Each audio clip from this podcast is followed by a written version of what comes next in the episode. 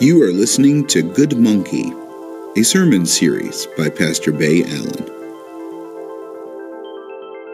Good morning, everyone. Good morning. Welcome to Faith on 68. I'm Pastor Bay. For those of you that I don't know, it is great to be with you today in the house of the Lord. Uh, we are continuing our Good Monkey series. And some of you maybe, what's Good Monkey? Well, this is a good monkey right here. If you have any sock monkeys or even stuffed animals, anything that uh, we can just pour some love into during this series, we're going to deliver these to hospitalized and shut ins. So make sure you bring these in. Um, it's just a great extension of this series in a way. The only thing that really actually deals with monkeys. because the series, for the most part, deals with us. Um, we are looking at the things that we hear, the things that we see, the things that we speak. And originally, this was going to be a three part series, but you know, I decided it goes beyond those three little monkeys sitting on a tree. We're going to look today at what happens through the hands. We're looking at what we do and what we are called to do as the people of God. Um, so we're going to jump right in. I encourage you to turn with me in your Bibles or an applicable app on your smartphones or tablets. We are turning to Romans chapter 7, verse 15. For your convenience, it is also in the screen. We read, I don't really understand myself, for I want to do what is right, but I don't do it. Instead, I do what I hate. This is the word of God for the people of God.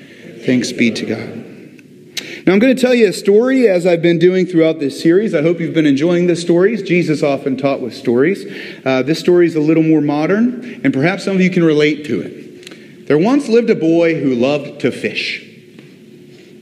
Every weekend, if you looked for this boy, he would be out on the lake fishing. His little bobber sitting on the surface of the lake, just kind of sitting there, and it would duck under every now duck under every now and then when a fish would bite, so he'd know when to pull it up to catch a fish, right? That's kind of the art of fishing. Well, this boy who loved to fish had a problem.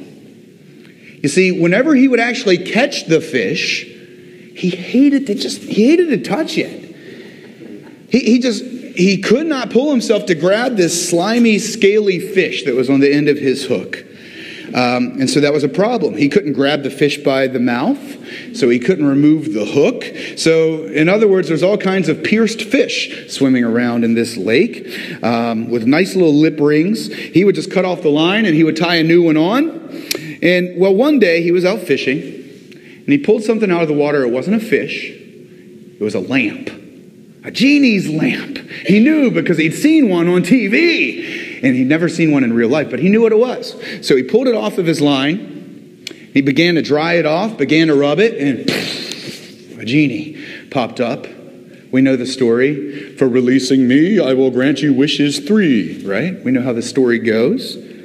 So the boy, he knew exactly what he wanted right away. He looked at his, his little minuscule fishing rod and his lunch box, tackle box, and he said, I wish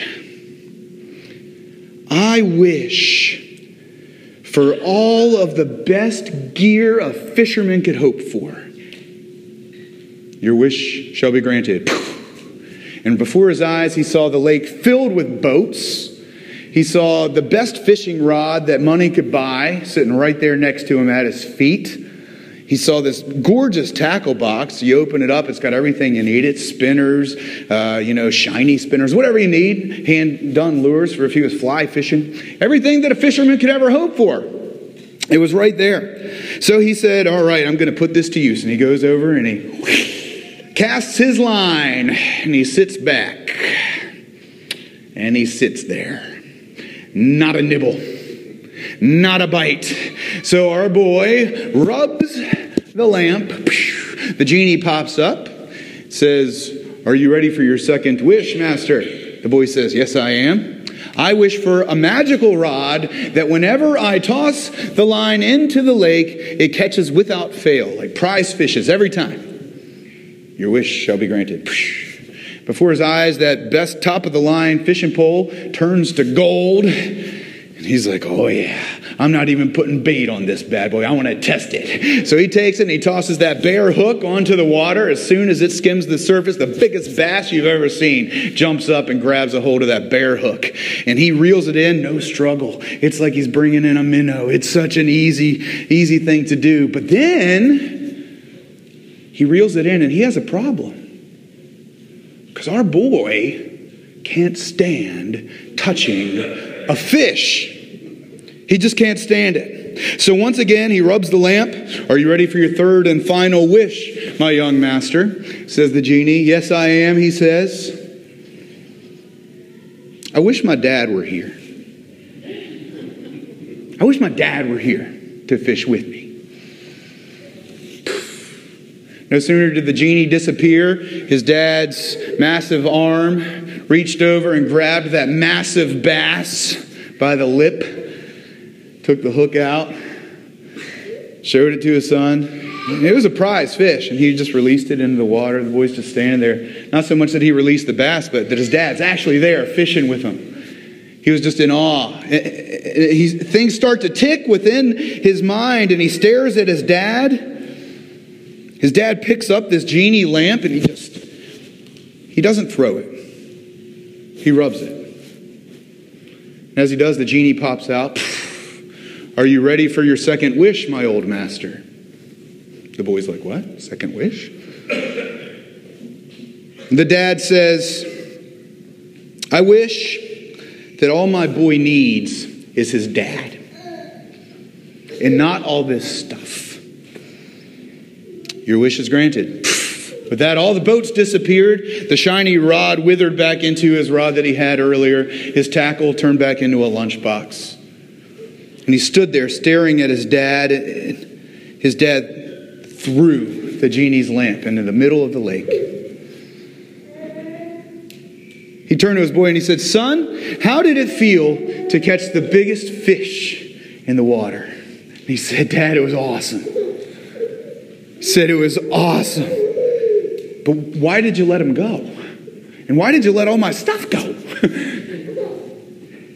my rod? My my everything. Why did you let it go? And also, the genie seemed to know you, and he said that that was your second wish. Whatever happened to the first wish? He said, Son, years ago, I loved to fish, just like you. This was my spot. I used to fish right here. And one day, just like you, I reeled in that genie lamp. And I rubbed it, and the genie popped out. And I made one wish. The son said, What was it? What was the wish? And he said, I wished for you. I wished for you. Then I threw the genie back in the lake. I didn't need any of the other wishes. The dad picked up the boy's old fishing pole off the ground, dusted it off, handed it to him. He said, Son, you don't need any of that stuff. Everything you need, you have right here. What do you say we catch ourselves a fish? So he cast the line way out far into the lake and handed it to his son. They sat there until the sun sank into the lake, with nothing to show for it at the end of the day but a stronger relationship the kind of thing that no fisherman could hope to catch, no matter how great the tackle, how great the gear. That's how it is. Our day's scripture today, it says, I don't really understand myself. For I want to do what is right, but I don't do it. Instead, I do what I hate. Now, the Apostle Paul wrote these words, and I don't know about you, but these words resonate with me in my life from time to time. This particular section of scripture, if you read that entire chapter there, Paul's going around and around twisting this same sentence many different ways. I know what to do, but I don't do it. I don't want to do what I do. He's in turmoil. He's coming to grips with the fact that he's having a hard time doing what he is supposed to do. Be careful, little hands, what you do. Sometimes we do things just to keep us busy. Sometimes we do things because we should. Sometimes we do things because we think it would make us happy. We think it would satisfy us. It's like the boy fishing on the lake. The very thing he loves to do, he's afraid to actually do it. When you look at the entirety of fishing, he's afraid to actually do it. And perhaps you can relate to the boy in our story. Something looks good on the surface. I've been there. Fishing looks great. It sounds great. You see it on TV, it's great. But getting eaten alive by mosquitoes isn't all that fun. And sometimes stabbing a grub on a hook, it's not all that glamorous. Getting grimy hands, grabbing scaly fish, it's, it's not the most joyful thing to do, you know. It doesn't sound that pleasant when you get down to it. Fishing does, to say I'm going fishing. Oh, I have a good time. Fishing is fun, but there are parts of it that aren't. There are parts of it that aren't, right? Now, the boy in our story wanted to catch a fish, wanted to catch the biggest fish with the best gear possible, but when it came down to it, he could have wished for his magical rod to have this magical release mechanism so he would never have to touch the fish. Could have wished for gloves. I mean, anything. But no, he wished for his dad, right? His dad, the one thing in this entire equation that did not deal with fishing. What if in life we get our equation wrong. What if we get the equation completely wrong? As children, often many of us were told, which of these shapes don't belong? What if we get it wrong? What if out of three shapes, only one belongs and the other two are out of place? And I say this realizing that this certain test has caused some social issues over the year, years with some social exclusivity and things like that. But hear me out, because I'm speaking of fishers and men, I'm speaking of fishers and women. In our story, the gear, the rod, everything dealt with fishing, but the dad, the dad was just there to be dad, to help the boy fish. What if the reason the boy was fishing to begin with wasn't to catch the fish? What if it was to share that experience with his dad. If that was the piece that belonged, what if the reason things like fishing exist in the first place so that people can form relationships, not just catch a good bass or a walleye? What if Paul is having a hard time knowing what to do but not doing it because he got so caught up in the details, maybe he lost sight of the original purpose? We have been blessed with these wonderful things called hands. They come in many shapes and sizes, but only yours are yours. You have hands that are unique to you, with fingerprints that are unique to you. And we often use them to do the very things that we know we should not do. We often use them to spend time on the lake in search of the very thing we detest grabbing a hold of in the first place. We waste our time, we waste our energy, idle hands holding the idols that we have made. And the Apostle Paul was not alone when he wrote these words. I'm sure if we're honest about it, we all have things that we have done or are doing that in the process we're wasting this gift right here that we have been given. We're wasting it. We are to become the hands and feet of Christ in our families, in our communities, in our world. That is our mission. Last week we looked at 1 Peter 4:11, you know, when you speak as oracles of God, when you serve, serve with the strength God supplies, right? That was last week. We spent time with that. Do me a favor, turn to your neighbor and say, "Show me your hands." Say, "Show me your hands." Say, "God needs your hands." God needs them. God needs your hands to work mightily in the world, so give them over to God. You don't need the fancy fishing rod. The one you have is going to work just fine. You know, what if you're not intended to catch the big fish? What if you're intended to catch the small fish? What if that's you? Because you can't even stand holding that small fish. I don't think you're ready for that big one. Luke 16:10 says, "Whoever can be trusted with very little can also be trusted with much. And whoever is dishonest with very little will also be dishonest with much." In short, God needs your hands. Not your dream hands. God needs your hands. And I pray that you don't mind getting them a little bit dirty. Because so much of the work that we are called to do as the church is not glamorous by this world's standards. So do not be afraid to get your hands dirty for God. Doctors, surgeons, if they were afraid to touch blood, there'd be a lot less healing going on in this world. So, Christian, disciple, if you don't roll up your sleeves and help your neighbor shoulder the weight that they're, that they're carrying, there's going to be a whole lot less healing going on in this world. Don't be afraid to get your hands dirty. Someone say, God needs your hands. Needs your hands. Amen. Christ Jesus wasn't afraid to get his hands dirty. Jesus Christ, he ate with sinners. Jesus Christ went out of his way to help the people society segregated that they were afraid of. These were unclean people, often inside and out. Lepers, a disease that was rotting the flesh off of people's very bodies. These people were cursed by society, they were cursed at, they were ignored, they were ostracized, they had their own communities outside of town, so no one had to see them. They had to cover themselves over cover their faces, because what would happen if somebody in civilized community saw them? Jesus touched them. Jesus healed them. Jesus made them clean. Jesus wasn't afraid to get his hands dirty. A woman Many of you know this story, this encounter with Jesus. A woman approached Jesus who had been bleeding continuously for 12 years. Think of that, ladies 12 years. They didn't have plumbing like we do today. They didn't have showers like we do today or entire aisles at Walmart dedicated to feminine hygiene products. She felt dirty. She felt unwanted. She felt stinky. People mocked her and joked her. Jesus healed her, made her clean. Jesus wasn't afraid to get his hands dirty. Show me your hands. Show them, raise them high. God needs those hands.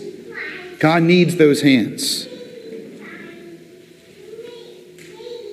The Apostle Paul is not alone when he writes, I don't really understand myself, for I want to do what is right, but I don't do it. Instead, I do what I hate. In the church, it is easy to say, I really want to reach new people for Christ. It is really easy to say, you know, I want to see more youth at our church. You know, I want to see a youth group for our church. I want to see a youth group that takes place on Sunday nights. And sometimes it's easy for us to get caught in the fishing, the picture of fishing. And it's fun to fish, but there's also a part of fishing that is dirty. There's a part of fishing that is difficult, that takes work. And when you come to realize that such a thing also takes place in what you're doing in the church, there's no amount of gear. There's no amount of cool new Bible studies for groups. There's uh, not enough emerging and relevant songs of worship that will ever do, that can ever do what a relationship is intended to do. Okay? In relationship with God, with each other, it's about being a part of God being in relationship with the world as well. God's in relationship with the world on a one on one basis in an intimate way, but also a big portion of how God is at work in the world is through relationships. Plural. God has children. Plural. God made us for relationship. So I'm closing here. Show me your hands. God needs those hands. God needs those hands. Don't be afraid of the fish. Your father's there, he'll grab it. Where there was no way, God made a way. Through the loving act of sacrifice of Jesus Christ our Lord, God said, You don't need all that stuff. You just need me. You just need me. When it's all said and done, this is about relationship. The worship team is going to come up. And we're going to enter into a little bit of what that means. About when things get stripped away and we simply come together and worship, we simply come to God. That's the heart of worship.